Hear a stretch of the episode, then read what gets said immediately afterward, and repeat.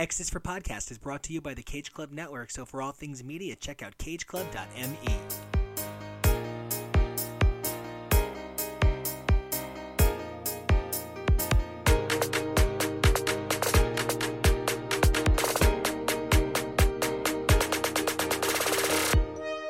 Hey, everybody, welcome back to X's for Podcast, where we take a look at mutants, magic, and marvels week after week through their many monthly titles. I'm Nico, and you guys can find me on Twitter and Instagram at Nico Action. That's N I C O A C T I O N. Today, we're going to be taking a look at Way of X number four, One Last Spin with X Men number one, and Black Knight number three and four. First things first, Onslaught returns, and people are excited. In Way of X number four, Si Spurrier and Bob Quinn raise the crazy on Krakoa to an unbelievable new level, and we hope you guys enjoy it as much as we enjoyed making this for you. And if you like what you hear, you might like what you see. So go over and take a look at YouTube, Twitter, and Patreon at X is for Podcast, where you can like and subscribe and let us know what you guys think and help us shape the future of the show. Hey, everybody, and welcome back to X is for Podcast, the show where we take a look at comics, mutants, magic, and marvels week after week through their many monthly titles. I'm Nico, and you guys can find me on Twitter and Instagram at Nico Action. That's N I C O A C T I O N. I'm Kyle. You can find me on Twitter and Instagram at Drantis82. That's D R A N T I S 82. Hey everyone, this is Dante, and you can find me on Twitter and Instagram at Inferno Magik, and that is magic with a K. And I'm Jonah, and you can follow me over on Twitter and Instagram at Peak Jonah. That's P E A K. And we hope you survive this experience, unlike the patrons at the Green Lagoon when Onslaught showed up and both Zorns had to blow everybody to smithereens. Okay, but hold on. I need to point out that we live in an amazing world of twins, right? Uh, whether it's that question of whether that picture of Wolverine is actually two Batmans kissing and they're twin Batmans macking on each other's faces, or it's the Zorn brothers. I'm so I- confused. I don't fucking care anymore. You know what? I cared once upon a time. There was a there was a period in my life, right, where I was some sort of uh, you know, uh, canonisto, where everything had to fit into my canonical understanding of the universe.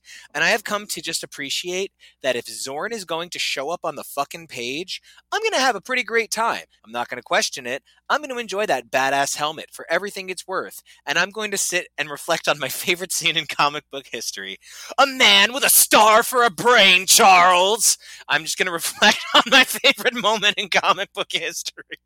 anyway, so one of the things we're here to talk about, amongst all of these other incredible tangents, is Way of X number four by the crack team of Si Spurrier and Bob Quinn. What I love the most about this title is its uh, lack of fear. Right? One of the things this book does the best is it takes characters that you perhaps didn't know you loved and reminds you all of the reasons that you do right? And for me, that is best exemplified through the potentiality of the enjoyment of Onslaught. I've personally never really been a fan of the idea of the character. I like things about the era, I like things about the execution, and of course, things about the setup were a lot of fun. Somebody kicked the Juggernaut's ass so goddamn hard he crossed states. That's pretty cool. But the idea of Onslaught being truly engaging is uh, kind of new to me. Now, I wonder for you guys, do you have a similar reaction to something about House of X? I mean, I think we all came into this, you know, dicks out for Nightcrawler. But I think now we're standing at a place where this book is as much Legions as it is Kurt's. And I'm wondering if there has been a big surprise for you guys, four issues into this blessed and cursed experiment by Si and Bob, that just the, the moment that really, or the idea that really just hits you the hardest that you didn't expect. I will have to say that I'm just absolutely giddy over the fact that we're starting to get an explanation for why all of these mutants are acting so uncharacteristically aggressive. And You're excited that we're going to get an explanation for X Force. I see. I see. yes, yes. and I, I mean.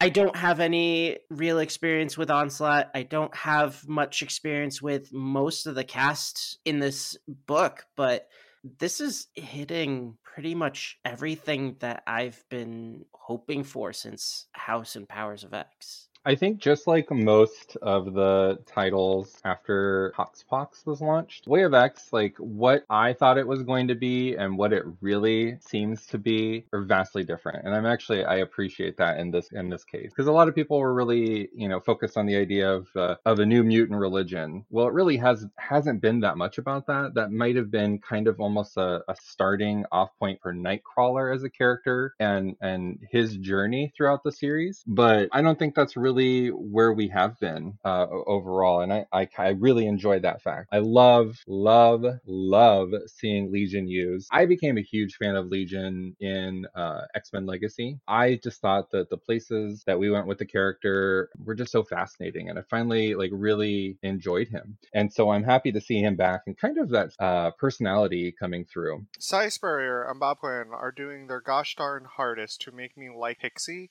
and I have to say the Pixie propaganda is working because I really did go into this with a preconceived notion of I'm not going to like Pixie.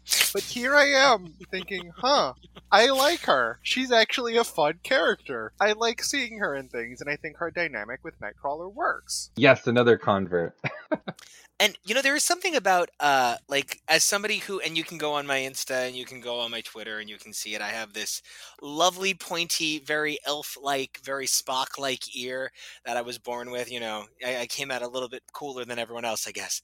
And you know, seeing all of these pointy ear bastards get their moment, Pixie, Nightcrawler, Megan to an extent, it's actually been kind of it's silly, but there is something about the subtly non-human looking mutants starting to embrace the difference of their subtle non-human lookingness right? Something I really love about Pixie is she was always meant to represent sort of an accident, right? Like Pixie came about in the I God, I, I don't think I talk about any fucking run the way I talk about the Nunzio and Weir new X Men. Like I feel like it just comes up so much because that is the era with the most kids that have been pilfered for other titles, and I mean pilfered in like a loving way, you know, sort of like you know, not not colonizing pilfered, but like pilfered, right? You know, so one of the things I think about is how Pixie was one of the characters in the yearbook. They were really excellent writers in terms of almost like a Chekhov's gun understanding of the universe, where if there was a character in the background, they had to fit into this understanding of who the characters in the background were.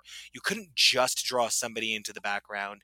They had to come from this this list of characters. And ultimately we wound up with the yearbook special that clarified who all of these characters were. It not only gave depth to a number of them, but provided character code names. And like one of the things was, in some ways, there was kind of like a juvenilia to it.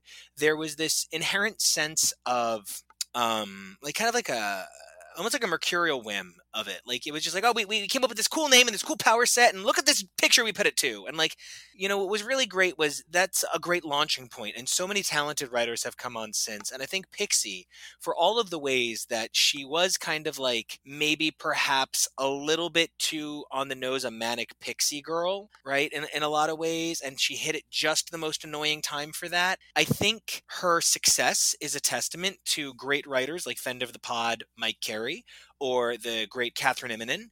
And I think it is a success unto itself that she has su- survived so long and writers are still eager to use her. I know that Joe Glass, when he appeared, said that Pixie is one of the characters he's most looking forward to working with one day if he gets his hand on the X Men. I know Skottie Young said that was one of the characters he enjoyed redesigning. So I love that we're taking this time to spotlight some Pixie.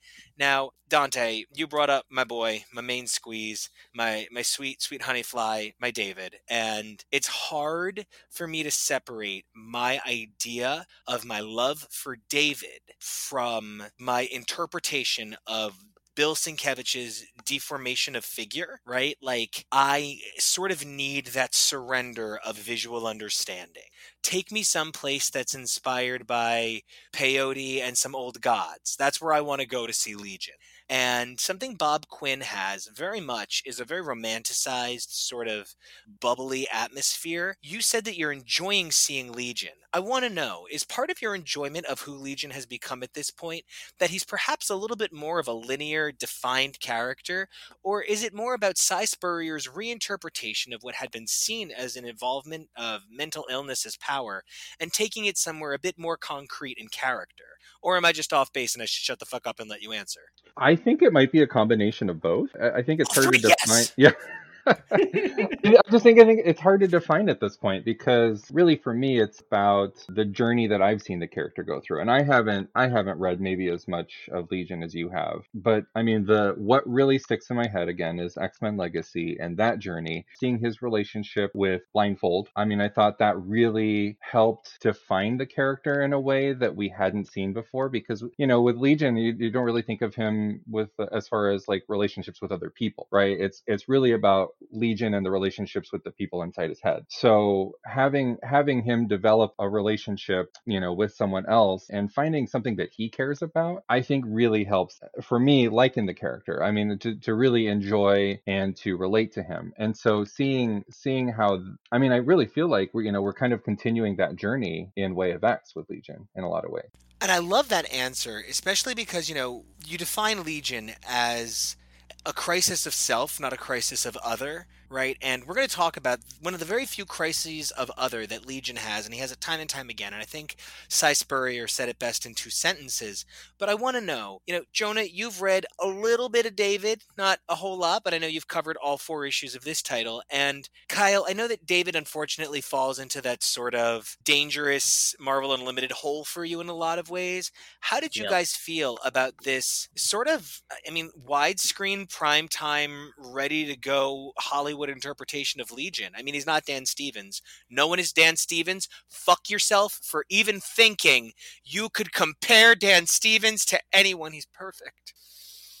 Sorry, I really love Legion on FX. So, what did you guys think of this Legion? Dan Stevens is perfect. Yes, Dan Stevens is perfect. He is. He really is. he really is. Um, yeah, I mean, Legion the the Legion show was really all that I've had experience with. Um, I I'd heard about Legion, and I I don't think I was prepared for how this version of Legion is coming across and how he actually feels so focused on keeping onslaught from coming back and it's it's kind of thrown my expectations for the character um, well to the wind. By expectations, by now, Jonah, my expectation is that you're going to have some very well kind of take on it, and I'm really excited to hear it.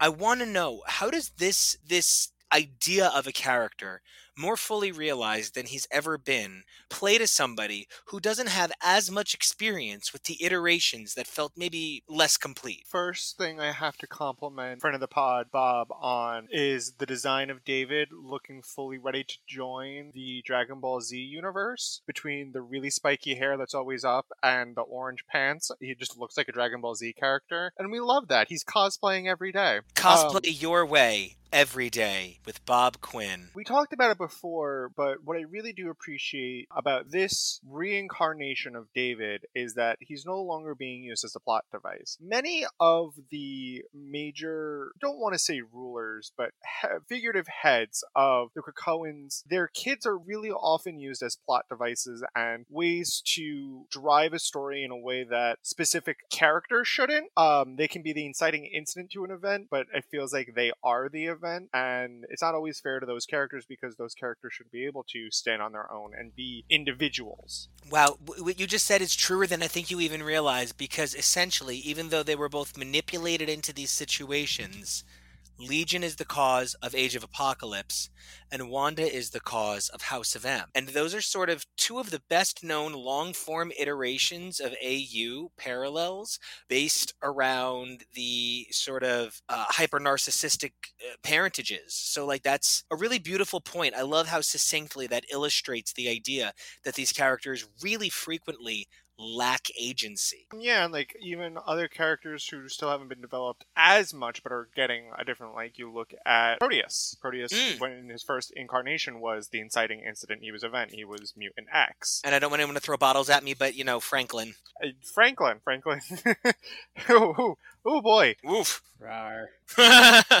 So it's just something that I'm appreciative of that the entire art team is doing is giving David the chance to stand on his own and have his own thoughts of being an actual character and seeing his complex relationship with Charles has been very fascinating, especially in this issue. So I, I am it's something that I'm most excited to continue to look forward to. Now, a joke I make a lot that, you know, it's not so much a joke as it is you can either laugh at what the world has given you or you can cry, is that I don't have daddy issues in the least. I might have issues with my dad, but I don't really have daddy issues, right? And that's because my father spent my lifetime acknowledging me, encouraging me, interacting with my interests, not pretending he didn't know me, not locking me in an asylum on a small island and giving me to his former mistress. You know, none of the, not letting me leave the fucking house with that hair.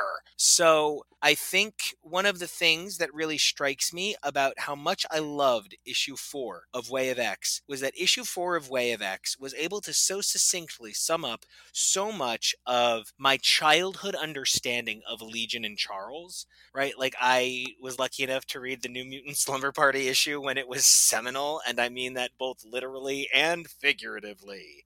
And so the Sienkiewicz era of New Mutants was super formative on me as a person. And for that reason, the idea of Legion and Charles and this understanding of fallen patriarchal duty in the face of being everyone's father, he couldn't be father to his actual child.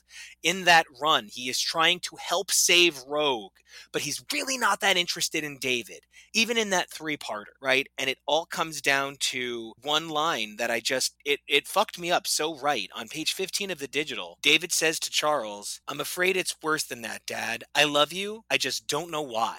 And I was like, well, okay. I felt that in my asshole. What? And it was one of the most exploratory, short form narrative moments in in just the history of these characters whether it's Charles removing his helmet or in many ways Legion lowering the mask and showing just how far he'll go. Did anybody else feel that the idea, the ideology of fathers and sons was explored superbly in nine panel grid here? I definitely agree with that. The tension between the two of them and the amount of honesty that Legion put forth when explaining how he feels regarding Charles that that was just like it hit just right for that me. was that was so much Ruth, right? Like Yeah. for those of you who read X Men Legacy, that was Ruth showing through in David, like his ability to heal and and and move forward. It was it was beautiful.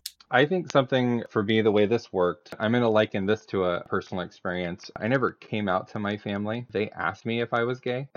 so they kind of took that conversation in a way that I wouldn't have ever done. But at that time in my life, being gay, like that was what preoccupied my mind. That was the focus. That was, and that was a hard conversation that I, I, you know, didn't know how to have with my family. And it wasn't until something else happened in my life that kind of put that part of my life into perspective that when my mom sat me down and asked me if I was gay, it was just, yeah, I'm gay. It was like, it was like nothing. It was like, a, it was almost like it had less of an oomph, but only because in my perspective, like the, that subject, that conversation, it was in a different place. And I almost feel like what we're seeing with David is kind of a similar thing. Like he's never had a great relationship with his dad and you know maybe he couldn't have had this conversation before but now he's focused on other things on bigger things you know and he is doing something important with trying to stop onslaught. And so being able to be this honest in that moment is kind of like letting go of of the difficulty of of that relationship with his dad. It's like okay you know i can just let it all out there because it's not the most pressing thing to me anymore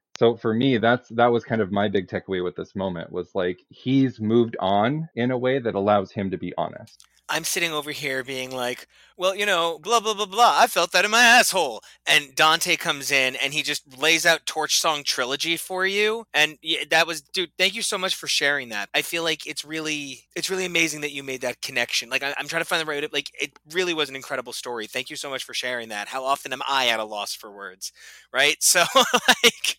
Thank you. And, you know, Jonah, I want to ask you how this played for you. How do you feel about the interpretation of sort of this sense of absentee celebrity father playing out against an almost infamous son? Well, I think Charles has many more things to apologize for, not just including the things he did to David, but it's a very difficult conversation that these two characters had to have, especially if David's now going to be running around on Krakoa and actually trying to fix things, unlike his father. It's really something that I appreciate that the team was willing to go there for. I think that it's something that needed to happen. I think it did need to be addressed. This complex uh, emotions that are surrounded by both of them, where Charles is have has you know a lot of guilt and not really a father, so, in the sense of so much that he you know donated his sperm, and I say it that way. He didn't really raise David, and David you know having a lot of things to deal with on top of his own powers, on top of his own mental disorders, has an absentee father who's basically fathering other people. It's something that really was uh, a very important conversation to have, and it's something that I, like I said before, I continue to look forward to to see, and I really am very fascinated and interested to see where it will go. And I love that we were able to talk about fathers and sons, and sort of from the discussion of fathers and sons to sort of like a more like in the name of the father and in the son sort of position. I don't know if it's that I was, you know, raised traumatically Catholic, or if it's just sort of the way that media has a habit of making us think that Nightcrawler's Catholicism is such a defining characteristic of who he is.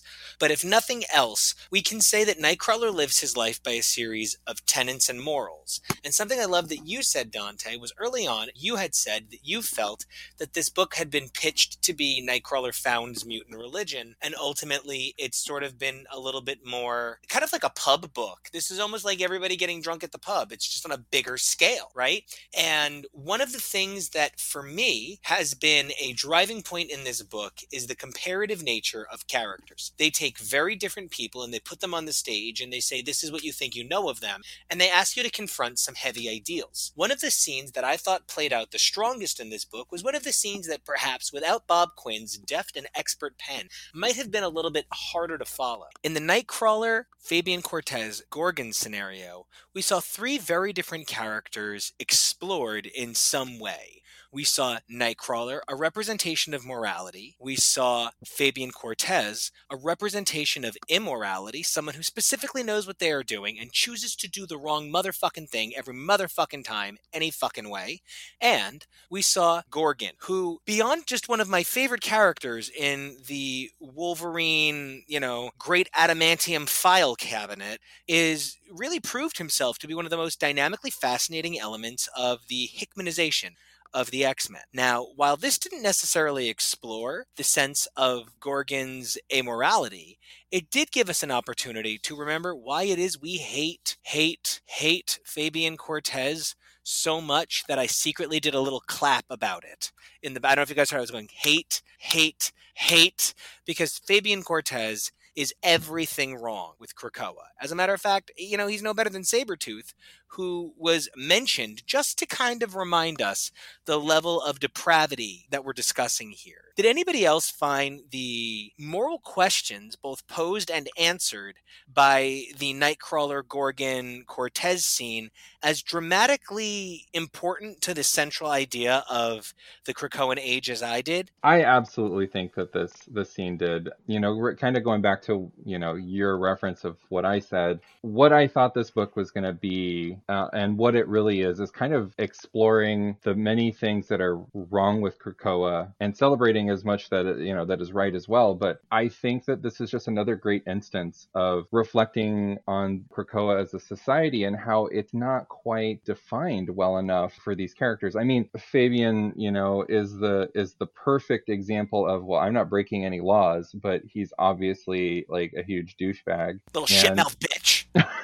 and I mean, he's manipulating the situation to, I mean, wh- for what purpose? I couldn't really say other than to just be an asshole. So, bitch.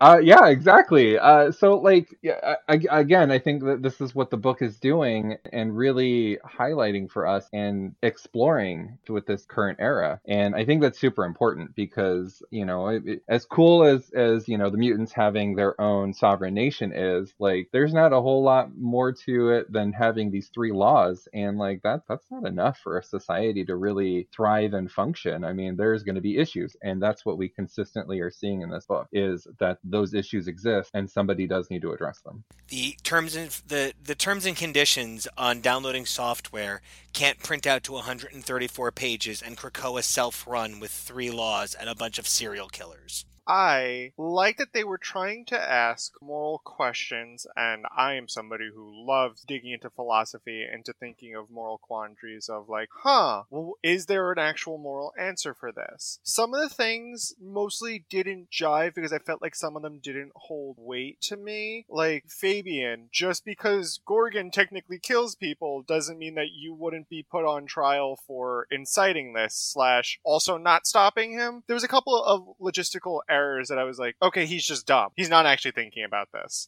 But the actual moral questions, or maybe it is, the moral questions themselves don't matter, but it's more so talking about the state of moral quandaries in general. That they're important to think about, and there's something that they're important to, that drive people to act in certain ways because everybody will act on their own morals, no matter what laws they're really supposed to follow. Everybody has a set of their own morals that nine times out of ten, I'll, I'll say, fall in line with one another, but there might be very specific things that people don't agree upon, or morally at least. And it is something to think about and expand upon, especially in this um, post sword Hoxpox era, that I'm really excited to see del- be delved into more about this book.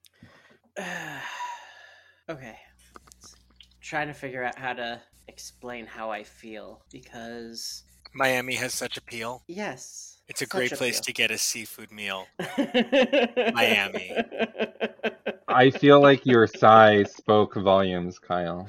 I'm muting so I could be like, Kyle, that was the heaviest oh boy without an oh boy in the history of the show. I just want to be sure that you're not about to melt. I'm not going to melt. so I really enjoyed this exploration into morality and the ethics of using one's superpowers. I really, really, really, really, really hate Fabian Cortez.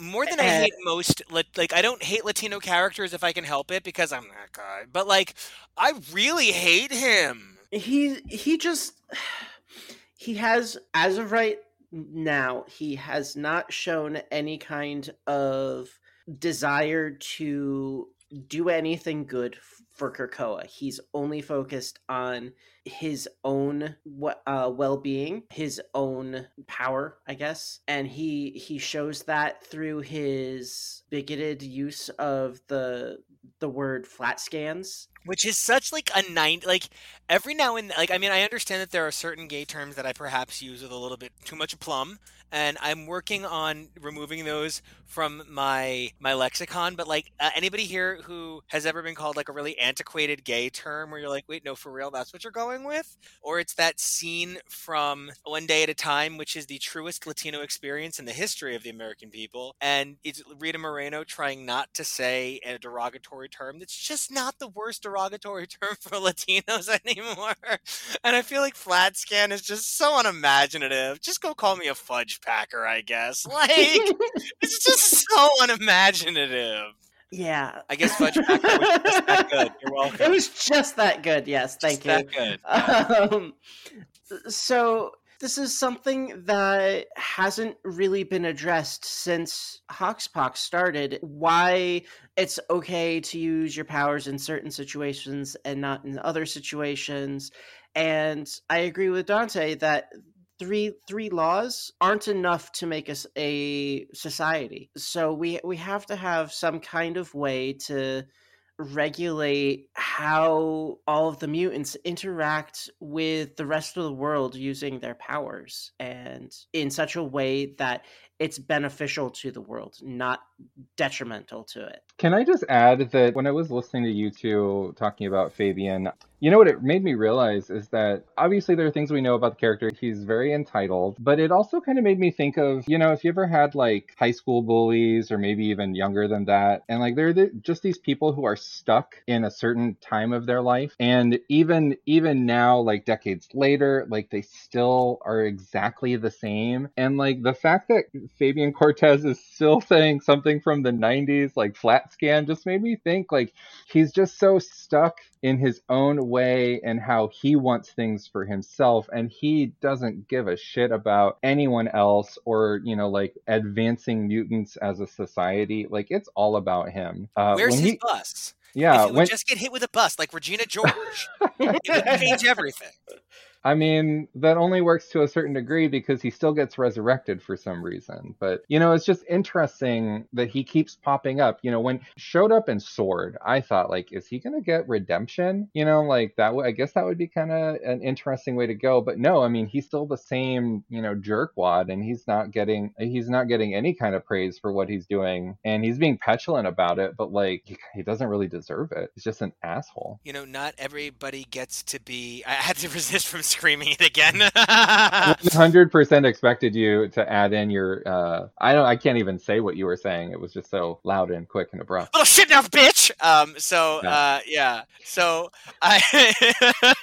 I. I, need that as my ringtone on my phone, and uh, anytime you text or call me, that's what I want to hear. It'll just be me screaming angrily, "Little shit mouth bitch." Yeah, I agree. and you know, you said something that really kind of blew my mind, and I get it. I hadn't even thought of it that way. This is an age of like, you know, there's a joke in one of the final episodes episodes of Modern Family where Claire says to, and Claire has openly regrets being a bully. Like she openly regrets being a bully. And she says to Mitchell, who says something super queer, she says, I can't believe you survived the golden age of bullying. And like, there must really be people who miss that, that sort of interaction, that sort of the ability to lord power over other people. Like they have to exist, I'm sure. And Fabian Cortez is such a great example of somebody who doesn't have that anymore. Because as terrific as Fabian Cortez is in Fabian Cortez's own mind, he lacks a certain, you know, he's an agitator. He's at best an agonist, right? But he does not have some innate, incredible ability himself that he can do without the help of somebody actually fucking fantastic. Fabian Cortez is just sitting there stroking a limp dick sadly on a park bench like some sort of god awful Moira MacTaggert style flasher.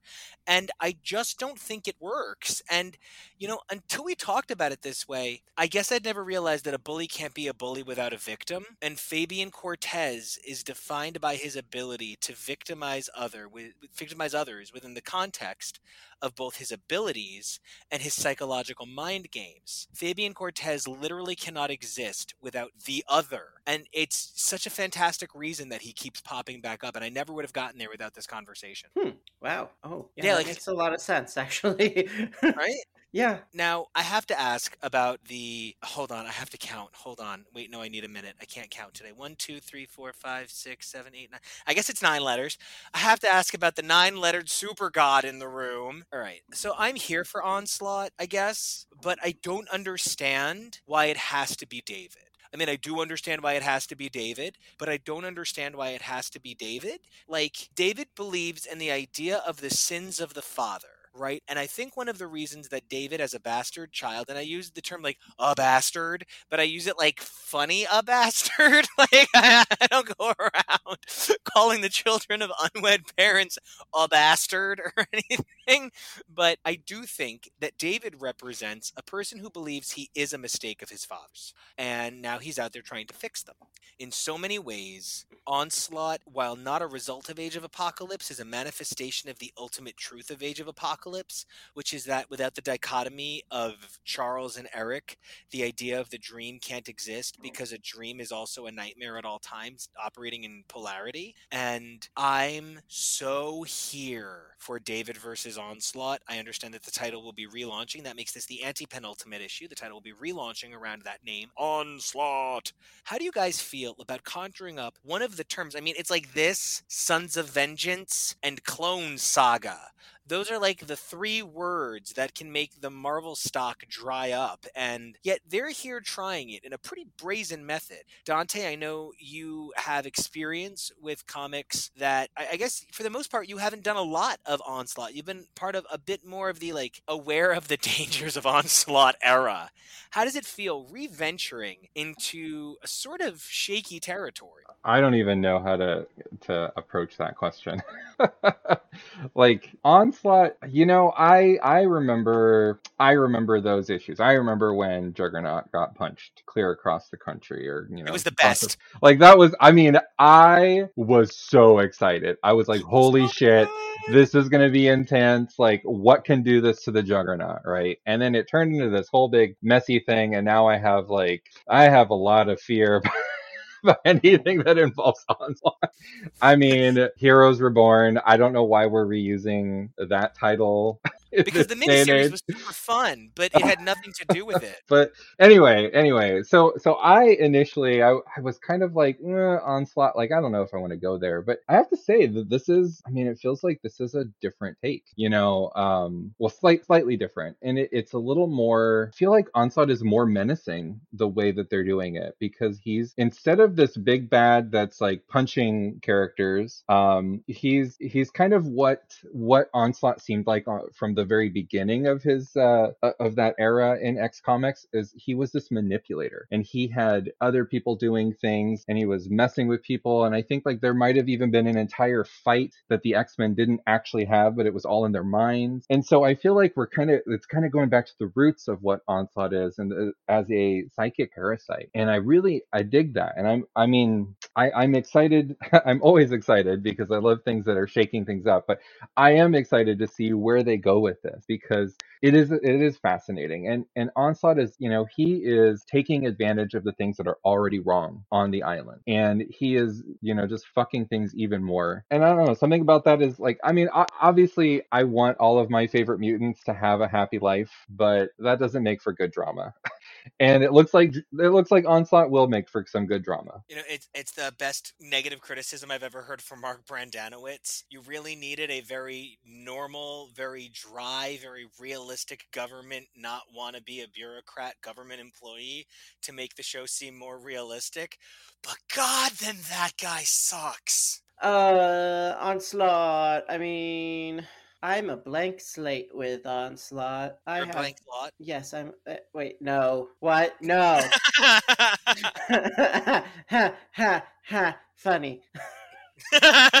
I don't have that kind of baggage from historical reading, so I'm I'm kind of waiting to see where things go with this. The the idea of onslaught kind of hanging in the background waiting for Charles to become aware of him is really intriguing and the fact that it's it's so powerful that it's affecting mutants all over the island it's yeah i i need to i need to know how this is going to progress it's delectably unnerving. yes very unnerving Baggage is absolutely the right term, though. I mean, I think that you, like anybody who has read Onslaught before, I think it's, I think it's pretty split. Like either you thought it was super cool, or you're just like over it. Like you don't want more Onslaught because it just ended up being this weird, crazy thing and time in comics, and like, and he was that source of it all. But um, so I'm, I'm really jealous that you have kind of a,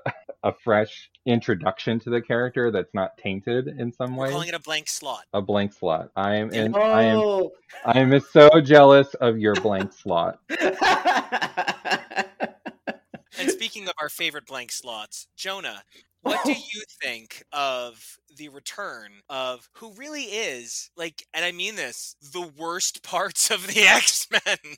Uh, to to go back a second to something you said earlier, I believe what you're saying is that onslaught can be a sweet dream or a beautiful nightmare. Either way, I don't want to wake up.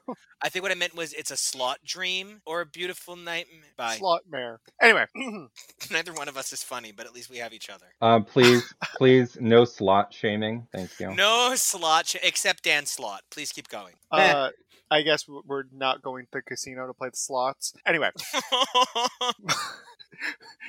more importantly, I also don't come with the onslaught baggage. I, this is my first introduction to this character. Did not know he existed. Didn't know anything about it. Um, in theory, it should work uh, uh, on paper. Unfortunately, not on comic paper. It should work. The idea of the name onslaught. It's actually a really cool, badass name for a villain and or entity. I like it. Uh, it says everything you need to know about it, and it's just you know a fun word to say, onslaught. But then you get to the creation of onslaught, and you're like, oh, it's a little fuzzy. Okay, I mean the manifestation of like all the bad parts of Charles and Magneto, sure. And then you get to the stories from what I've heard, and you're like, oh, I guess. Eh? So I'm more interested to see how they're taking something that historically, at least from my understanding, hasn't done well and isn't liked that much, in re- giving it this new life and giving it a new story, and having old readers hopefully enjoy seeing Onslaught in this, and having new readers enjoy the appearance of this character that they don't know anything about. Yes. yes. Now, guys, I have a question. Do we have any final thoughts on Way of X number four before we wrap things up and get excited about issues five and six? So I've been reading a lot of Thor lately, and the final page with Legion kind of sending the the gate seed through his head to create the temple it was making me think of a creation of the world tree mm, yeah the the rebirth of the odin spark yeah i very much get that well, now that you've mentioned that, Kyle, too, you know, just thinking about in planet size X Men when Monarch. Team Mpreg! yes, yes. When Jean Inquire impregnated Monarch with an idea and he birthed the new space station. Um, I just I just love that things are happening happening on such a grand scale. it's a little ridiculous, but we love ridiculous, I feel like. Agreed. We need ridiculous for this era to thrive. I have to give two shout outs to two characters that I think really made this book. For me, my number one, obviously, Nightcrawler. The entire scene with Fabian Cortez was actually really fascinating and fantastic, and how clever Kurt is in making a fool of himself to get people to stop thinking about Gorgon so that Gorgon recompose himself. Uh, I'm also happy to see him because after he tried to fuck some rocks, I really haven't seen him post Ten of Swords. My so it's really really nice Gorgon. to uh to see like, hey, at least he's not trying to fuck a rock. I believe the phrase is "get his rocks off." And then the second character I have to give a shout out to because she's so badass and I love her and I want her in everything and I'm really happy that we got to see her was Sooraya. Um, oh yeah, you're right. How did we go this entire issue without talking about Dust's amazing contribution? Thank you for bringing that up. Sooraya is everything. She's perfection incarnate, and yeah, I just need to see more of her. So and seeing her here be not only a in control but kind of just kind of owning everybody was just amazing. I agree. This was a spectacular performance from an amazing character who, while initially appearing in my precious new X Men, did go on to find prominent success under the pen of Christina Weir and Nunzio De Filippis, who, if I got paid per time I plugged those guys, uh, I'd own a lot of Apple stock. Uh, yeah, Jonah, I have to agree with you, and so happy that you did mention those characters as well. Because again, that's that's something that I'm enjoying about this era of books as well, is that you are seeing characters from other stories, and you know, kind of their story might be picked up, or at least we're seeing them again. You know, and I think I think a lot of people had that question: What happened to Gorgon after Ten of Swords? We got like little uh, hints of you know information about he came back different, you know, after Resurrection, things like that, but we haven't really explored that, and so seeing seeing that continued in another book and seeing you know like that i think this book has also been really great about bringing back characters that we don't either haven't been seeing or don't see enough of. And i, I appreciate that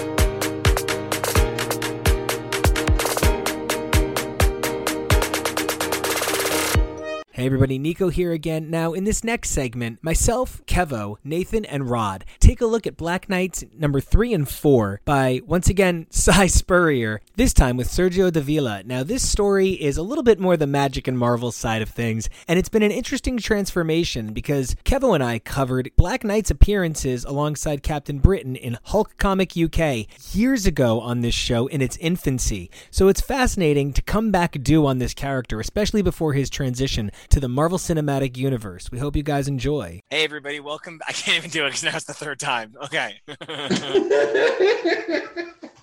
Okay.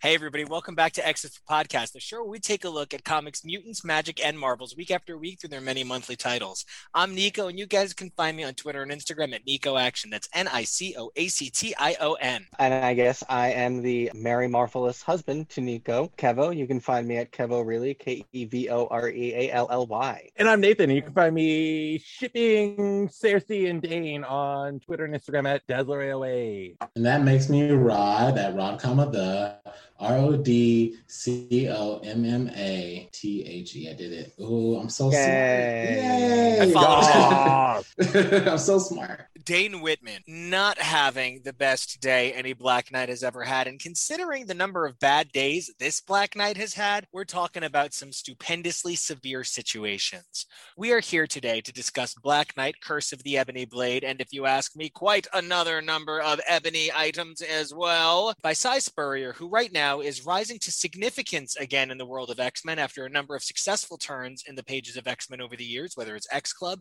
or X Men Legend, X Men Legacy, sorry, starring Legion. Si Spurrier has been a huge part of the X Men narrative for a long time. And now here he is on Black Knight. These are issues three and four of the series, the anti penultimate and the penultimate. These both have art by Sergio Davila, and these represent a significant moment of change for Dane, who I feel like has spent the last, gosh, when was the crossing? And that was like 2000, that was 94, right? So he spent the last like 20 something years in this endless holding cycle and somebody seems to be trying to finally move him forward but there's there's an unceremonious chaos to the book that if you're somebody who thrives on the disreality of a Si Spurrier egocentric solo character narrative this probably works for you if you're somebody who likes your characters likable probably not so guys I want to know whether it's Nathan and Rod two of our most consistent collaborators and voices or Kevo technically our first ever uh, co-host how do you guys feel about what has become one of the most polarizing stories to come out of marvel featuring the black knight in some time Before these four issues came out, I didn't really care about the Black Knight. I just remembered his name before we recorded. So there you go. but Si Spurrier does good with making me care about characters. And I feel like a lot of writers at this day and age, it could be biased because I'm reading at this day and age, but a lot of writers right now are making characters that a lot of people probably didn't necessarily like and are making them likable, or at least care about them, if not likable. And I feel like I care about the Black Knight now more while reading this story. Like I know that he struggled, that he has like a mental disorders, that he's trying his best, even though like the power he get is like going against his disorder. It's just like it's a really like heartfelt story that you want to root for him, even though you know he's gonna fail. And I kind of like that. it's so hard, right? Because like I, I grew up on The Gathering. I grew up on even like old 80s back issues of like, you know, the Assault on Mount Olympus Avengers. So like he was like so huge and big in those and like he was together and like, yeah, his sword took out Marrina and he got cursed from it. He was together as a hero. And I am over the last 20 years since then, he's really fallen apart. And you're kind of like, what, what, what's going on here? I see the pieces trying to come back together. I don't know that I love the Mordred rapping in it, but like, you know, at least there's something coming out of it. You know, I was pretty shocked when I opened the page and Mordred was like, yo, yo, yo, I'm old and British. I was also pretty surprised by Mordred rapping. Kevo, I wouldn't have been. Kevo, please save me. That feels like the kind of diva thing that Mordred would do. Yes, it does. He would be annoyed when you weren't impressed. He worked really hard on it He's like, I'm dropping my latest mixtape. with that hair and that suit. I mean, what else do you expect? Most of my experience with Black Knight before this arc, I mean, all of my experience with Black Knight before this arc was the classic stuff that we read for Captain Britain. So this is very, very different from the character that I knew from that stuff in terms of the heaviness and the much richer, more developed mythology. You know, it's not even just that he's a bummer all the time that makes it hard. I'm enjoying a lot of it. I really am. And the surprise appearance from Thor definitely uh, knocked me off my feet. Ooba, I ooba. I was saying earlier, I think it's really funny and yet considerate that they condensed his entire appearance into one issue, like as if this was a television show and they could only pay him for the one episode. Well, and I love that you put it that way because, in a lot of ways, that is kind of the format the comics have taken. Because then there's one issue that they need to run by the Thor office. there's just one issue that needs to worry about having Thor character models. So if gosh forbid that, you know, the artist fall off schedule, it's not like Marvel has ever pushed their artists so hard that they fall off schedule. Never, never in million years. They would never do that. No. Oh, so is that why Merlin hasn't actually shown up yet? they want to make sure that he doesn't have to be paid for too many issues. well, they have to run it by the X, X offices, I guess. Do they own him now? Or Well, like, And you know, my question is who is in charge of the character model for Merlin? Because we've seen Merlin look so many different ways. Mhm. and Yeah. who's in charge of the character model for like because I, I feel like dane has one very specific look and sir percy has one very different look and i feel like sir percy and dane both are pretty consistent to who they're supposed to be but i feel like characters like mordred mordred just sort of looks like um like a greasy guy that you shouldn't buy a ticket off of outside of a concert He looks like an off-brand Prince Valiant. He looks like every single Arthurian dude who looks like kind of skeevy. Yeah, he's got a greasy bowl cut, and I'm just not here for it. give me and- Vandal Savage vibe. Yeah. Oh yeah, he does look like Vandal Savage.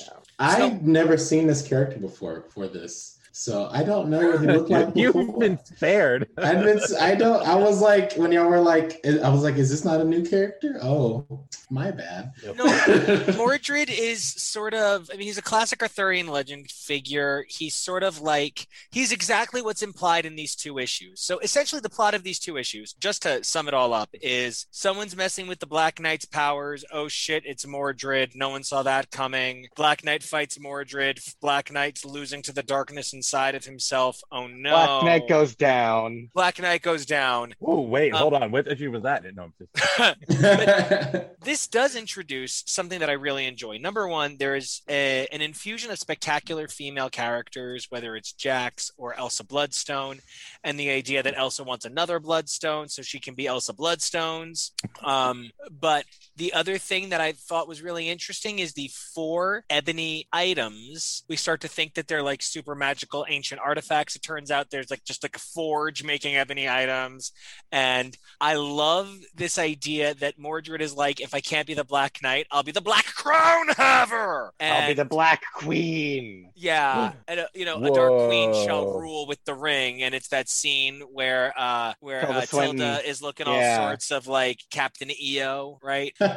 And so I found myself in love with the idea that the mythos could be inherently made better by creating a jumping on point that separates the old from the new. You know, Kevo, you have 60 something issues of experience. Rod, you said that you feel like you have very few. And Nathan, you have a really strong knowledge of his 80s and 90s material. And I feel like this idea of the many ebony items, the ebony crown, the ebony dagger, the ebony chalice, I'm not saying that I exactly need Black Knight and the Lords of Ebony, but Hmm. I do feel like there's something really cool in a way that's not exactly give everybody a green lantern ring, a blue lantern ring, an orange lantern ring. It, it's a little bit newer and a little bit more customized to the user. How do you guys feel about this reinterpretation of the Black Knight lore, which was always about one guy can, one guy is special enough, one guy is sacred enough, and now it's sort of like grab a cup, try the hat. How do you guys feel? Yeah, right. How do you guys feel about this? It's like extra special Captain Britain. It's like you can have the sword, or the cup, or the shield, Or the or the staff, or the necklace, or the brooch. and come in this weekend and you can get three shirts or two pairs of socks here at Joseph A. Bank. I can't Buy believe that all all the things. I can't believe that all the things Nathan said just now are real though. Like you didn't make any Yeah. of them up. Those are all Captain Britain accessories. Like they just love accessories in England mythos, I guess. Don't forget he had that badass boomerang. I yeah. never knew about it. I believe Captain- you. They didn't have the ability to des- like to make his other items. So when the magazine did a giveaway, it was a pop out boomerang. I thought you were talking about Oh. Megan for a second, and I was like, hey, no, no, I said boomerang, not boom ass girl. Okay. I do like all the things though, but I, I feel like es- especially with the the cover of the last issue, isn't number five the last issue? Yeah, the number five is the last issue. It's con- to be concluded. Um, so in the cover, you you well, I mean, you know, it's gonna be continued because it's Marvel. It's never gonna end, but. But I like that he has the crown, and I like that in the in the cover, Jax has the sword because she might get resurrected. Because I really like her. I don't want her to stay dead. Um, but I hope in the end, like either they're like teaming up together, or like she has the sword now and he has everything else, and he can be like kind of like move on and make the magic his own, you know, because he broke like the Merlin's curse to it or whatever, and like he doesn't have to be angry all the time anymore, and this can be like his own thing now. So I really agree. I really like the idea of sharing the burden because it doesn't erase the darkness that he's going to have to feel and embrace in any way, but it makes it a little less intolerable. And they've Mhm. basically spent the entire arc wanting us, like making us not want him to feel alone. And so that would be cool. And You know, he should just team up with Excalibur. Like, hello, like she's got the sword and everything. Like, yeah, like she did, like he did with New Excalibur for the Arthur arc uh, that Frank Tieri filled in on. Mm. yeah, But you know, Rod, when you said, "I really hope that Jax comes back," what if Elsa, instead of resurrecting her father, does the right Ooh. thing I hope so. and resurrects Jax? Yeah, because that was I feel like that was very out of character for Elsa just to Oh, but she's like, leave. bye. Because I mean, like, hard. yeah, I was like, she's selfish, but she's also like a good person. So it's like she's not gonna be like, oh well, there's like two evil people there. Well, I guess one because she got the bloodstone, so the other one dissolved. Um, but she's like, there's this really bad, like evil guy, powerful guy there. I'm not gonna help. It's I don't care about him. I don't care about you. I have to go resurrect my dad because I'm an orphan. I'm like, why did but you you hate dad your back?" dad. Where's her dad? Why did you want him back? I and I want money or something. here's the thing: her dad's pretty hot, so I mean, get it. Yeah, but he is he's, he's hot and resourceful. I get and it's uh, her dad, so I get it. She wants family. Oh, and it's her But, dad too, I guess. Yeah. Yeah, I- but her dad being hot, she's not Kurt Wagner, okay? Like, come on. no, like she she wants her dad because this is her dad. I get it. She whatever. Elsa has trauma and daddy issues. She wants to resolve them. Maybe it'll make her as a better character. But I think you mean she's not Morgan and Merlin. No, Yeah. uh, Morgan and Arthur. I'm so sorry. The Yeah. incest, the incest sibs. Yeah. Oh God. Yeah. That's like built out there. Mordred's Uh. Mordred's parents. like in Yeah, that's the book. that's in the book. that's specifically Arthurian legend as well. That's not like, oh, we did a thing for comics. Like that's Mordred is Arthur's bastard son with his own sister. I feel bad for this character. There's there's literally no good incarnation of this character anywhere in fiction. He's just always this sad, angry figure. There is no Loki redemption for Mordred. Kid Mordred, starring now in the young, uh, the young Masters of Evil. From alligator Mordred. Like, Oh, little alligator Mordred and Black Knight Frog. Oh, Aww. I think after this series, though, we don't need him to be his arch nemesis anymore. He can go away. Good, no, he's kind of he- he's kind of basic. he's basic. He looks like an extra in the "Smells Like Teen Spirit" video, but now I just Yes. don't need it exactly. But what I thought was, I, feel, I feel, I feel weird because it's a device I have specifically employed in my own comic, right? So as a writer of Kid Riot, one of the things I like to do is I like to um, use a lot of grid. I really like nine panel grid. I like eight panel grid, and I also love sacrificing the grid and having storytelling pages where it's about narrative. It's, it looks a little bit more like like a picture book or a folklore book. And I thought Cy Spurrier and Sergio Davila's interpretation of the surrender of panel to the freeness of negative space was like if if they ultimately publish a Scarlet Witch Darkhold, I would love it to be by these guys. I thought some of the pages of narrative storytelling got very, very, very lost. yeah, agree. I can see that. I mean, I, I feel like it might have even needed more of that. I feel like there was a point where there's just too much words. This is too much words. It like was I, too much, yeah. like we like I get like the history of England, et cetera, et cetera, blah, blah, blah. but like we can do that in like two pages, and then we can move on. Colonizer. I know. I'm like, we could, we could. I like the history or like the twist on mythological history. Like, I love that, but like, we don't need to tell it throughout the whole book and like o- over issue over issue. Like, that's one of that's like probably my main gripe about all this. Everything else I, I really enjoy, but that I was just like, oh, we're going back in the past again. All right, Oof, well, let's let's. What else we learning? and like the people that know it that it's kind of for probably don't need it quite as much and the Mhm. People that it's not for probably don't want to feel like you're going after our toes with a sledgehammer Mhm. now kevo something that you mentioned in the green room then you've mentioned on the first two episodes when we covered the first we covered the king in black special and then we covered the first issue of the mini and the second issue you've commented that you specifically feel perhaps that si spurrier's narrative storytelling is here a little muddled under the weight of re-arguing Dane's importance in a way that ultimately reads as self-importance. Mhm. How do you feel with this double block of issues? Because you talked about the King in Black special and issue one together. So you've talked about two issues twice now. How do these two issues further into the miniseries explore those ideas? I would be hard pressed to make too much of a judgment call on that without issue five and further understanding his intentions of just dropping the blade. I don't really understand what his plan was there yet. It feels like there is still yet a twist coming, or at least I hope. I hope there was a plan, and I really hope that it's been a build up to seeing him do something not selfish for once. Uh, but with that in mind and with that hope in mind, I feel like these two issues built more towards something than the self pitying of the first few issues where he was like literally throwing up on himself. That was that was too much. And i feel like that is my biggest criticism of this arc is that i feel like emotionally and with character motivation it's all over the place.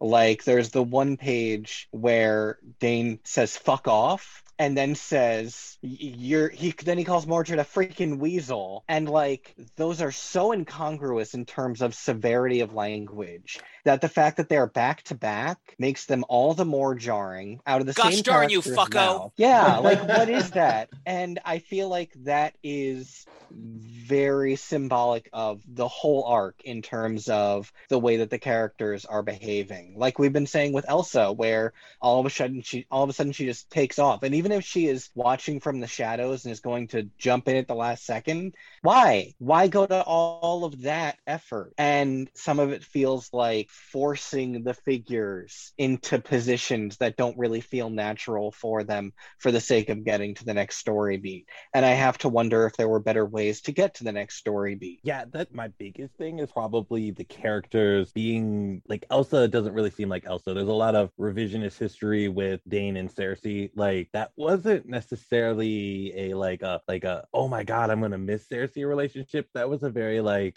like Sersi was obsessed with Dane. Dane really kind of liked Crystal more anyway, but he like had to go with Sersi because you know mine, whatever, mm, all that stuff. But yeah, it's a lot of it's a little bit of re-envisioning of some storyline. And you know, I think the idea of the pleasantly achieved retcon is one of Si Spurrier's greatest talents, especially over in the pages of Way of X. The way he deftly skips things that maybe don't need to be brought up and warmly embraces the things that do is significant to the storytelling. But something that I find very troubling about this issue is perhaps it feels like the revisionism is the happy times for Dane. They're just gone. Now, you know, one of the things I've really wanted to talk about with you, Nathan, is the implicit overstatement of Sersi in that dream sequence.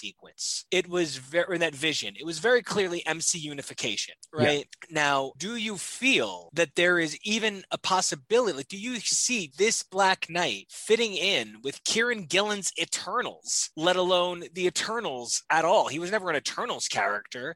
They served together in Avengers and Exiles. So, what is it about this character being paired with that particular? I mean, in many ways, Sersi is just Vampirella in green. So, like, what in fuck's name, Nathan? Justify it. okay, first off, if we're talking like like my go-to costume, it's like the bomber jacket red outfit in like later Avengers because that is fucking killer. Like I was like I was like that green one is like is heck, but like if Dane Whitman. it was like very like though like the precursor to the J Lo dress though like a little bit like but anyway um if if that Dane Whitman had served on the Avengers with Sersi there is no fucking way that Sersi would have given him the time of day like he's too like broken and and like, Self-loathing. what the fuck yes self-loathing Thank. Self-loathing for sure. Thank you. Oh my god, yeah. That Sersi will if Sersi meets him in this date, she's not gonna have anything to do with him right now.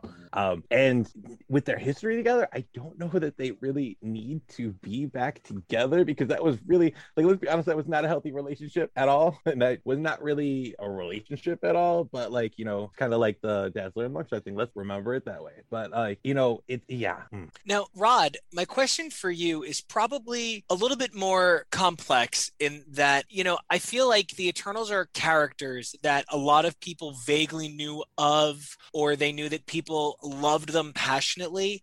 And I have to imagine, especially with when you jumped into comics, you don't have a great depth of Eternals knowledge. You probably have a little bit more specific Eternals knowledge. And knowing that you represent a really great benchmark of Marvel Universe fans, did this Sersi appearance impact you on a comics level, or did it impact you on a the upcoming Eternals movie level? Um, I mean, I've the only, I've read Eternals from Neil Gaiman's forward, so uh, that I do love the Eternals, and seeing her was very jarring because I did not know they had a relationship at all. I was like, oh, okay. Um, why is she here? What you Why doing? would, she, why would she be with him? I'm judging her. I thought she had better taste. Um, so I was like, I thought you were like this hot goddess being that like went with great men. I s- I That was her soulmate too. Like literally. Gross. I mean, I guess he's attractive, whatever. Uh, but did it did it go with me for like the comics or movie? I guess I would say more comics. I didn't even think about the movie when I read this. I was like, oh, are they gonna put him in the Eternals book a little bit? Or are they gonna reference this again? Or are we gonna see him reconcile with her at the end of this story? Or is this just like a like a uh, like a oh what is it? When they throw a little like an Easter egg for people Uh, that like know. a cameo, like a Yeah, like drop a ca-. Yeah. Yeah, like a drop in for people that have read their past relationship and be like, oh, look, he remembers that he loved her at some point. So maybe that was for the older, like the fans that knew that. And I was like, oh, this is cool. And then we moved on like shortly after that. And I was like, okay, cool, whatever. Let's let's forget about that nonsense. Because also Captain America was there. And I was like, Captain America wouldn't want him to lead the Avengers. That's bullshit. So I'm like, all this is bullshit then. he should have gotten there Yeah. immediately from that. He should have gotten that it was a dream. There was no way he was getting that job. An important person thinks I'm important. Wait, this has to be fake. Right, it has to be fake because he's not important. He's he's a sweet man though, and I hope he gets the right counseling. Because you know what? And counseling is the name of the game. Somebody was like, "Look at this cup of magic poison," and he was like, Yup, give it. "And this this poison's gonna give you nightmares. Fantastic. Right, he's like, that's all I need. no." He's Kevo- like, dare, dare. No, he said truth. Or dare. Kevo, my question for you is when you think about the Black Knight you read from the early 80s in the Otherworld saga, he was a dutiful guy who wanted to thrive in the situation he found himself. This Black Knight is a self loathing narcissist who is driven by a need to understand the power that he doesn't understand. Do you feel there is a through line that connects the Dane Whitman you knew from 1981 to this Dane Whitman? I was hoping the question would be something like that because I was formulating a way to give the answer of, yeah, kind of actually. He's acting like Brian was in that arc. Brian Braddock was so obnoxious and whiny and cowardly that whole arc, and we spoke extensively about how Black Knight was the hero of that arc. And it was really so much more his story. He was the one doing the heroic deeds and leading the charge. And he, at the start of this arc, was really acting a lot like Brian had in that arc. I mean, I feel like Brian acts like that all the time. This is Brian's character. Yeah, I unfortunately back to it. I actually just set up all of my Brian's on the shelf right behind me, right there, right. And but that is the truth. One of the things about Brian Braddock is he is a character. Like I have a rule, right, and it's a personal rule: never judge a person by their worst day. And the converse of that is never only expect a person's best day. Those two things set you up for failure. And Brian Braddock is very much the essence of that, right? You can't expect his best day and you can't judge him by his worst day. He's a guy just struggling with mental health issues. And that's sort of been Brian's MO since day one. Like right away, he's super fucked up by the death of his parents. But because I'm not kidding, the original plot is Brian, and this is why when everybody's like, I really need to get my hands on that early Captain Britain stuff. I'm Nah, you're good. No, you're good. No, you're good. No, you're good. um, Brian Braddock believed that he was responsible for his parents' death because he was having sex at the time they died. He was banging. Oh, no. So he spends years thinking that he can't ever know love because he was orgasming roughly around the same time that they died. okay, and how did Betsy have time to be a pilot, Okay. a model, a spy, like all Well- within that amount of time? And it's because you only see her here and there, and they constantly tell you all this stuff has happened between. Because every now and then Brian would disappear for five years, Yeah. and when he would come back, they would just be like, "Oh, Betsy's been a spy this whole time." Mm, Betsy used to be badass too. Mm, Yeah, and that's that's And sort blonde. of what we're examining here. When when they wanted to expand Brian, they expanded Brian, and it had beautiful results. But when they wanted to expand the Captain Britain mythos, Brian had to become a whiny little piss baby. And when they want to expand the Captain, no, when they want to expand the Black Knight mythos, it ah. kind of seems like Dane has to become a bit of a piss babe. And I'm just wondering why there can't be a balance of concept and character in a way that doesn't involve piss baby Ooh. syndrome. And you know, it's really interesting that we're talking about a couple of white characters that are going after the ebony power. That's usually a Wakandan story. Yeah, Yeah. it is. I-. I have to say, in con- in comparison to Brian's stuff, at the very least, it feels like they are building up a character in contrast to Dane being so obnoxious and falls downsy with the character of Jax. Mm, Whereas when that was going on with Brian, I, there was no reason for it at all. Yeah. It was just the 80s. So now my question for you guys becomes what do we think of the strong dynamic women that are very much the center focus of this story? I am a fan of Dane, and of course that means I accept Mordred goes with him, but neither one of them has really moved any of the four of us. I've been much more invested in the better parts moments of Elsa, although I will agree that her characterization has been a bit all over the place. And I find myself very drawn into this new character of Jax. This is not the first time a character has been given a powerful British sword that has made a new female character very dynamic. We saw this Oh. very recently with Faiza Hussein over in the pages of Captain Britain and MI13, where she became the wielder of Excalibur alongside the Black Knight. So this continues a tradition that the character has already had of having very strong, well defined female counterparts as opposed to sidekicks. Because I don't know that Jax even plays as a sidekick. For my money, I do hope Elsa resurrects her the two of them go off on adventures. That kind of be more my thing. But what do you guys think about the infusion of powerful, you know, we, we said in an earlier episode, Yannick, but I think a little bit more genuinely feminist ideology into the overtly uh, patriarchal and oppressive idea of the Black Knight and the power that is hereditary to the males of this lineage. Well, I don't know about that. but I, I do have a point in my head that I wanted to say that kind of goes with that, honestly. That I would be okay with because I don't know if y'all read it, but it's it's like a short story like this, the Iron Fist mini that happened that ended like last month, the month before that. And yeah, just wrapped it- up. Yeah. Yeah, and at the end of it, I guess spoilers. I don't know. I don't really care. But he stops being Iron Fist, and like nobody, nobody has said anything. I'm not. I feel like I'm the only one that's mentioned it that he's not Iron Fist anymore. He's just Daniel Rand, and he's not. He. No one has like hasn't appeared in the comics again. Um, so that I would be okay with them doing this with the Black Knight and then making Jax like the Black Knight or some kind of knight or whatever. Like her taking the mantle some kind of way and him just kind of going away and having these little minis be like, well, we're gonna take this older character that's been around for a while and they're tired and they don't want to do it anymore. So they're gonna retire. So that's fine. I'm good with that. And then they can go to the Expendables, but for Marvel Comics, it can be a bunch of old guys who used to have powers, but not anymore. There you go. Daniel Rand can still do karate, so there you go. I would also enjoy that, but then I wonder what about Kit Harington and the ah. Eternals? Eternals, no the. Sorry. Know the, Kevo.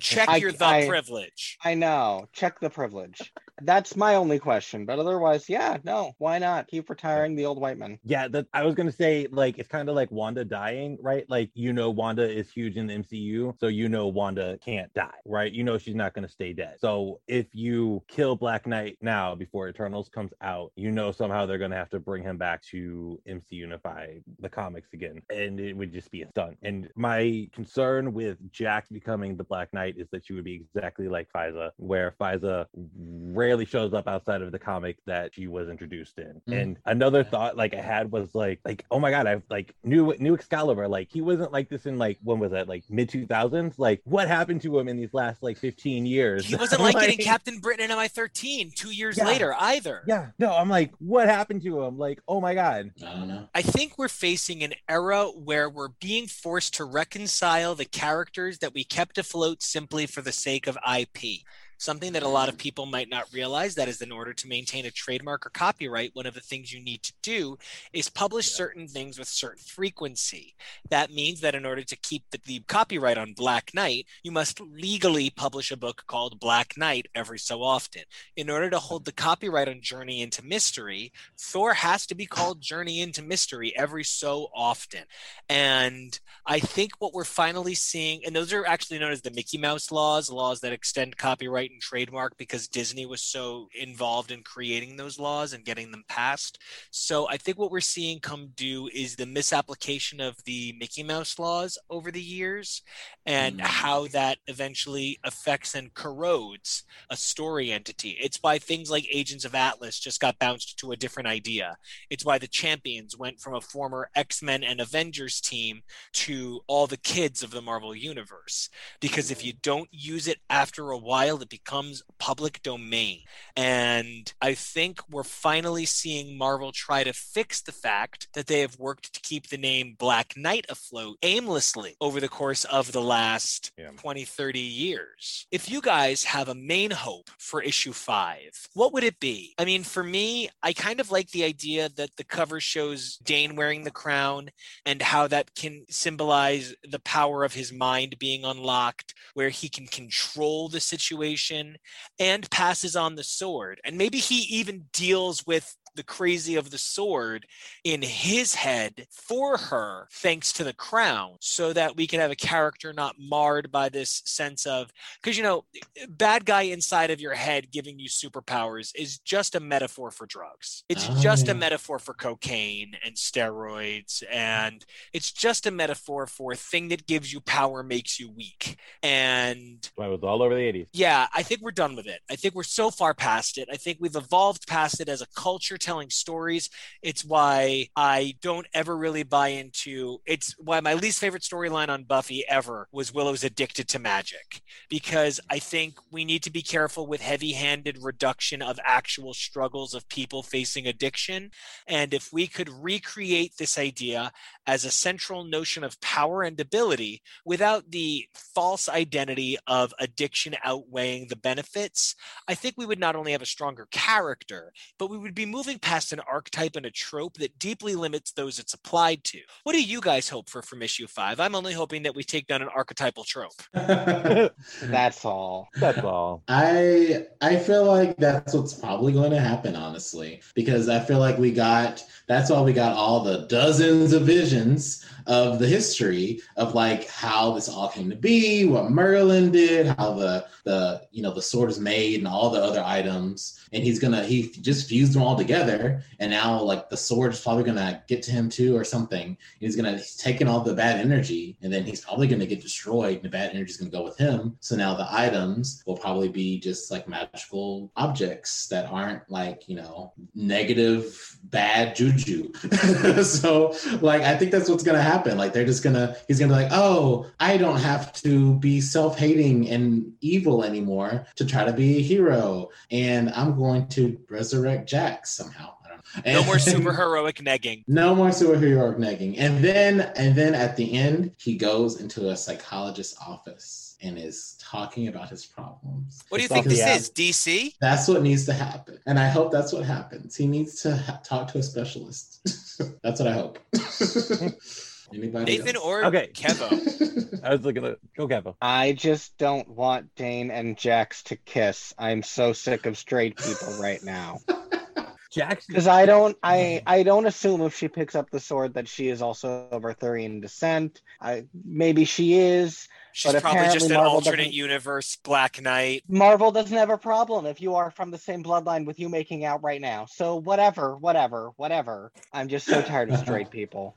Oh no! Ew! Alternate reality of Dane. Oh, that would be so awful for Jax. I hope don't wish that for her. I think they I think they might just stay friends, hopefully. But Yeah, I if, hope if so. a if a kiss happens, I won't be surprised because they had no, that please, little no, no. I don't I won't be surprised. I don't want it, but like I won't be surprised. Straight people can't I help wa- themselves. No, they Since, can't. since this since this miniseries always seems to like afford guest stars for one issue, I want like Brian to show up and like Roma and Merlin and like all of that stuff. Yes. And like because like come on, like those those characters, like yes, they have so much of their own history and everything, but they are so tied with Dane. Like it, it's weird for them not to show up and for Elsa to be the one to show up in this book. Uh I hope there is some sort of redemption for Elsa just like piecing out of the battle. And like obviously Jax will be resurrected. And I I kind of I don't know if I want her to be Arthurian line because that would just like saddle Mordred on her and nobody needs that. Yeah. So yeah. True. Don't do that. Make her her own person without all the history mumbo jumbo. Yeah.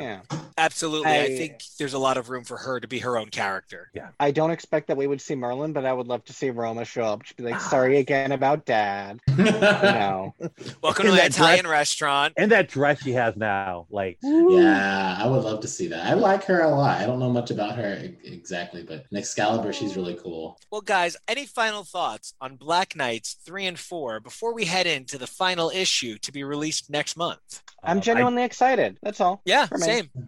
I- I'm excited. I've liked these four issues despite their problems. I mean, every comic has problems. It made me want an Elsa Bloodstone book even more. Every time she shows up, I want a book. Marvel, get your IP with the Elsa Bloodstone book so you can keep her IP. Where's that book? Right? Just a book called Bloodstone. Right? Yeah. Where's that book, Disney? You need to keep the Bloodstone IP. Let's call their lawyers right now. The But, annual um, could always be about Ulysses. There could be a one shot about Cullen. Just do it. Just call it I don't want no, no. Nico. I don't want no damn one shots. I want a full series. No, no, I'm want saying there could be one shots that tie into it about the other Bloodstones. Sure. So the ongoing can be about Ah. Elsa. Uh, okay. Make it a okay. Bloodstone Empire. I want Okay. I want that buddy That's book good. combining I want that buddy book with Elsa and her old Nextwave teammate, uh, Tabby, and like that okay. would just be amazing. Like That'd be well, cute. That'd be so cute. Like getting drunk Cute. together, like killing monsters, like bam, bam, firecracker. But uh, for issue five of this, I just the one thing I don't want is just don't have Crystal show up. Like let's just forget that ever ever happened. Like yeah, The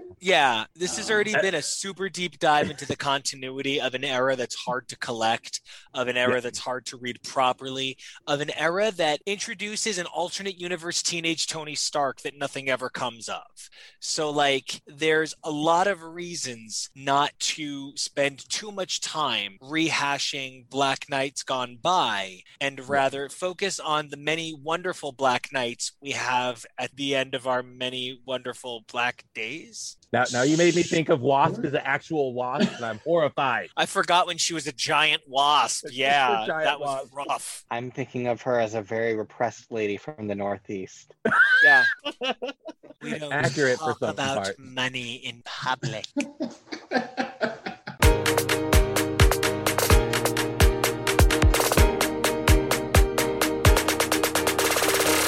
Hey everybody, Nico here one last time. In this next segment, Nathan, Evelyn, and Drew tell us how they feel about X Men number one. Now, this is one of those books where it was such a big launching point, we had to have multiple teams discuss it because nothing else felt like it really reverberated with the bigness of the series without that sort of fanfare. And we were excited to cover this issue from every angle.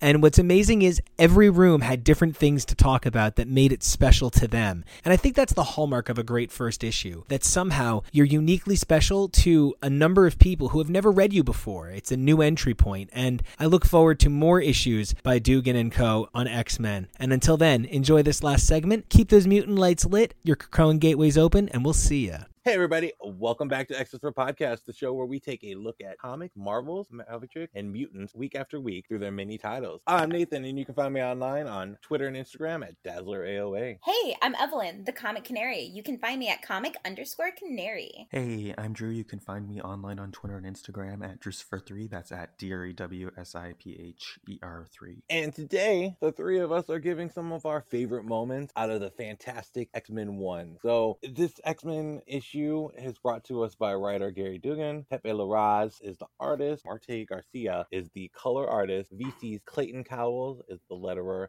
And of course, we have Tom Muller on overall design on all things. So I know Drew was just mentioning a few moments ago that the art is probably the thing that was like maybe standing out the most to you. Where what do we think of that team of Marte Gracia and uh, you know Pepe Larraz? I think they're like the best, the best uh, pair working at Marvel right now. Um, and I think that Marte uh, Gracia is actually like, I think he like, like he enhances Pepe Larraz's art so much. It, it's just like the visuals. I can't. I got like, there's a fuck ton of variants for this issue, and I just got the the Pepe Larraz one because it was honestly my favorite. It was honestly just artistically beautiful. Just every single page was just awesome. It harkened back to, I mean, because it's the same team, right? But it harkened back to the uh, cinematicness of the whole House of X Powers of 10 reboot for the launch. So I thought it was a really, really amazing piece to get that art team on this book. I don't know about you guys, but I loved the kind of visual breakdown we got of the treehouse itself. Like, that was really cool to see, you know, just the treehouse. But then you've got this page right here. It is 11 of digital where you see like the different sections of the treehouse, almost like what they've done with like the Boneyard and X Factor before, where they kind of like break it down and show you all the individual parts. Mhm. So, kind of segue into like one of my favorite moments. Kind of was a little cheesy, but what did you guys think of the X Men's Dragon Zord that they, or the X Men's like you know Mighty Morphin Power Rangers moment where they had the big Zord come and save the day? Okay, so you hit it right on the head with what my favorite moment was. I actually laughed out loud when this happened and I confused my animals. And like something that I don't think I've ever talked about on this podcast before is growing up, my very first, I guess, introduction to anime was Toonami. And I cannot remember the name of it for the life of me right now, but there was like this really cool anime where it was kind of like a Pacific Rim esque thing where it was people that would like sink in with these giant robots and like just go freaking kick butt. And ever since then, I've just I've loved giant robot things and Power Rangers. Like I was always the green Power Ranger. I my favorite color is green, and everyone was just like, "That's the boy Power Ranger." I'm like, I don't care. And I uh-huh. was just obsessed with like Power Rangers and their Megazord, and like obviously Pacific Rim. I just brought it up. I'm I'm obsessed. Even like the second movie that wasn't that great was still kind of fun. And I'm just I love giant robots. I just I freaking love giant robots. Even the Sentinels. I'm just like these are cool. They're awful, but they're so cool. And I just I cannot express how much I just fucking love this moment. Like I did not expect to ever get this moment out of X-Men, but I was living for it so hard. I I just oh my god, just every single frame was just pure excellence and beauty. And then at the very end they're just like, "Oh, they need a light tower over here or a lighthouse or whatever." And I'm just like, "No, keep it, improve on it. Live your Megazord fantasy." And it was just it was crack to me. I love it. Oh my god, right though? But like, oh my god, I didn't realize you had the huge giant robot love because that is so amazing. Because I have all the giant robot love. Like I like that's just like my personal fantasy is like just in controlling a giant robot one day and just going smash, smash, smash. If if anyone who has ever played Magic the Gathering knows me, knows that it's like I'm a Gruul player. I love like just big monsters and going smash, smash, smash, and big robots going smash, smash, smash. Yes. All right, Drew. Now you can't pee in our Cheerios. Please tell me you like the big robot moment. So if you would have like if if you would have just told me like this concept and been like and then they build a giant robot and attack the giant thing, I would have been like, that sounds so stupid. I hate it. Like, no, I'm not reading that. But it was so stupid in a way that I loved it.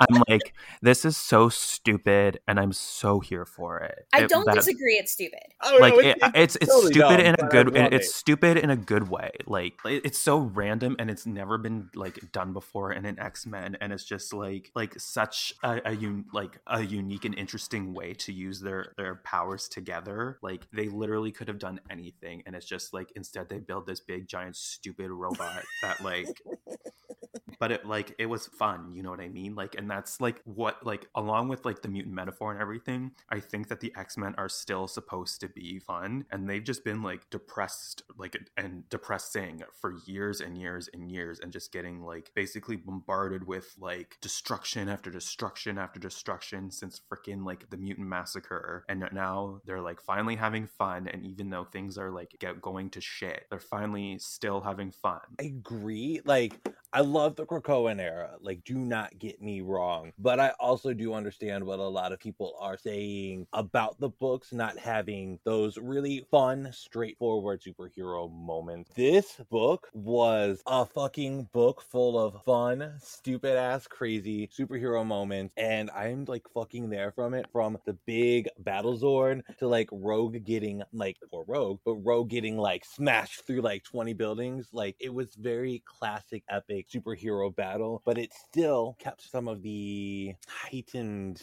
mutant status of the new Krakoan era. It definitely made me think because obviously it takes months and months to write and plan a comic before it actually comes out. And we know that we had the poll for the X Men. So that just means they must have had something like this in mind for every single character that could have been on the team. And like something just completely out there, out of this world, crazy that just works. And now I'm just purely curious what the other ones would have been. Oh, that is a really good point because you really couldn't have put together a big giant battle Zord without Polaris, could you have? Right. No, like if Tempo was on the team, like what would that be? You know, They what would I mean? age like, what would they have some- done? They would have got the robot drunk with aged whiskey. No, I'm being- Sorry. So okay, so Tempo would have been some kind of like, oh, maybe like some kind of time machine. But like Cannonball or Sunspot, you really couldn't have like done some big fun thing like that. Who else was gonna be Banshee? Ah, you could have done something fun with Banshee, but like who else was? But you to couldn't really do like a structure, you know? no, Like, no, I'm so glad Lorna won this battle. Like, I'm so glad Lorna won the poll, even though maybe it led to the end of X Factor, because we got the fucking Battle Zord X Men. That's amazing. And if you look at it, like, I'm looking at page 20 of digital right now, like, the X with the little Sunfire fire effect on it, that is, like, so perfect. But then another thing too is it also had like the really like good and interesting like moments, like the end, like the ending and like the very beginning with Yeah. the scientist and setting up like new interesting like big bads and and that you know like like so while we did have all like fun and games, there was still some like you know thatness of it. I really loved your theme song. That was amazing, The game world that was really awesome. Like I kept looking at the Lilo and Stitch looking motherfucker there, like on the page where like you know what is it, page twenty eight, where like they're like bong, and I'm like, oh my god, that's that little alien from those Disney movies. But uh, Well, I mean, the whole thing, I just, again, I love aliens. I love ridiculousness and a bunch of aliens being like, this neighborhood would be great without um, humans and earthlings. And I'm just like, you know what? I don't disagree with you. However, However, I do fully support you fucking with them right now because I feel like this could be a lot of fun. I love stupid. Like the stupider the better. I mean, I'm a stupid hoe and just like Oh. stupid hoe shit. Give me stupid fun anytime and I'll pick it over it. Yeah, no, I, I think that's I think that's what I really enjoyed the most about this book, which is stupid fun. Even like the big stupid fun moments, even like the little stupid fun moments where like Lorna's like, "Oh, I have something to confess," and Scott's like, "Don't fucking tell me you killed Wanda." Like, like it's just this this was stupid fun. It's not like you're not sitting here looking, we're trying to read Pride and Prejudice. You're reading fucking X Men One. It's a blast. It is. They got. They have. I mean, come on. They have a fucking treehouse as their base. Like, how could this not be a stupid fun blast of a time? hmm Uh, so we did get introduced to somebody who is going to most likely be a very big element of the book. The human who was trying to go to Mars, who realized it was too hard for a human to try to change Mars, so he had to change his own body. That's obviously going to be a big future story on it. So we've got some really big setup. We've got some really big fun, stupid shit. We've got a really nice, touching moment dedicated to Thunderbird. Now, the Memorial Garden, do we think that means Thunderbird has not been resurrected? It sounds like he hasn't yet. Like, just that's the vibes I'm getting that he hasn't. Yeah. Yeah, uh, I'm like, is he not able to be maybe resurrected? But he's just like not on the list. Like he just hasn't yet. Like he's not on the list. Like he's further down the list, maybe. I don't back to the scientist real fast. Oh, Like absolutely. as a scientist, honestly, I'm very sympathetic to this villain, and I'm actually really curious about this villain as well. I know. I also wanted to. Could you imagine you did all that shit to yourself, and and then you're just like, oh, it was all for nothing. Well, like, here's the thing. Okay, I like I come from a marine biology background. I actually know someone who was working on coral, and the short version is she's working on trying to see like why different coral can survive different like hotter temperatures than others to try to figure out how to like you know save the reefs. She's doing Oh. God's work, and That's Yeah. amazing. the building that we had at my university was super old and the university didn't care about us and one of her tanks broke.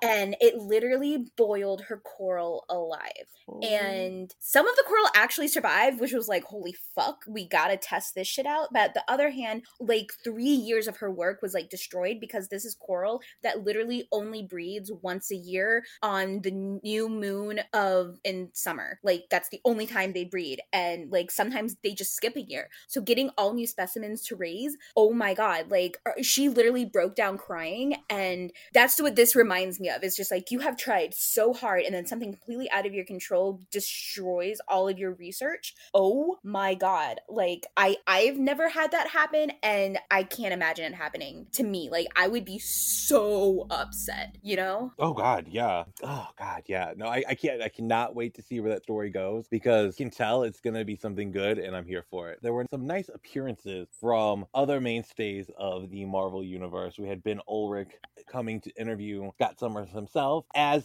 more off the panel cameos, we had the Fantastic Four show up and the Avengers right when the X Men had finally triumphed over the evil robot. So we've got, and that that in itself is a nice callback to some of the other older number one issues. Whenever the X Men have tried to bring it back and become pure hero, like I think Astonishing X Men One, we won't mention the writer, but Astonishing X Men One, if I remember right, had the same sort of moments where the X Men made their big debut in New York, and they were like, "Bam, this is the team, we're heroes," and they had those same kind of moment there. Another thing I wanted to bring up was Ben Urich kind of figuring out that with Jumbo Carnation, he died in the Morrison run. So how did he design all of the, the outfits for the, the gala? And like Ben Urich was there and interviewed and saw the dead body. So how is he alive?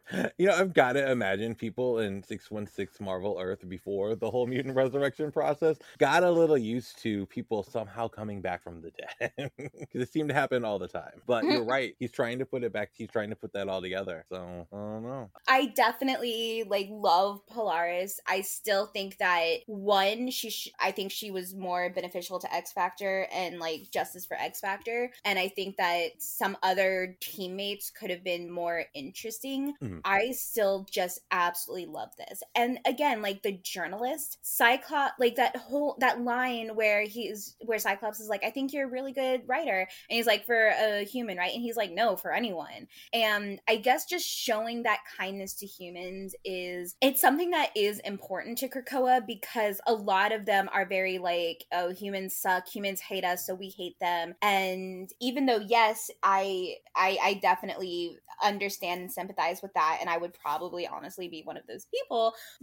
But I do think it's very it's it's very good of Cyclops to be like to write to show that it's like they can recognize talent where it's due. And honestly, just like with the rest of the world, we can't make actual change until we can come together in some way. And I think by like them building that treehouse in New York and being like, this is where our roots are, and we want to continue to continue to save the city and be the heroes that this earth needs, even if it doesn't deserve it. And that's just something I think is potentially going to be a theme in at least this first story arc. And I'm very curious to see like if that theme continues. You know, that you make a good point with that. The X Men need to mutant. You know, right now they have this. They have the Krakoan Island, right? But they've been so separated from humanity as a whole, and to see them come in, to see Scott, you know, compliment the Ben Urich, to see Scott in that first panel there take a selfie with just a normal human and go walking through the park, like those moments are just so amazingly important in the battle for the coexistence and the acceptance of the X Men. What they're doing on Krakoa is important, but what they're doing on the team is important as well.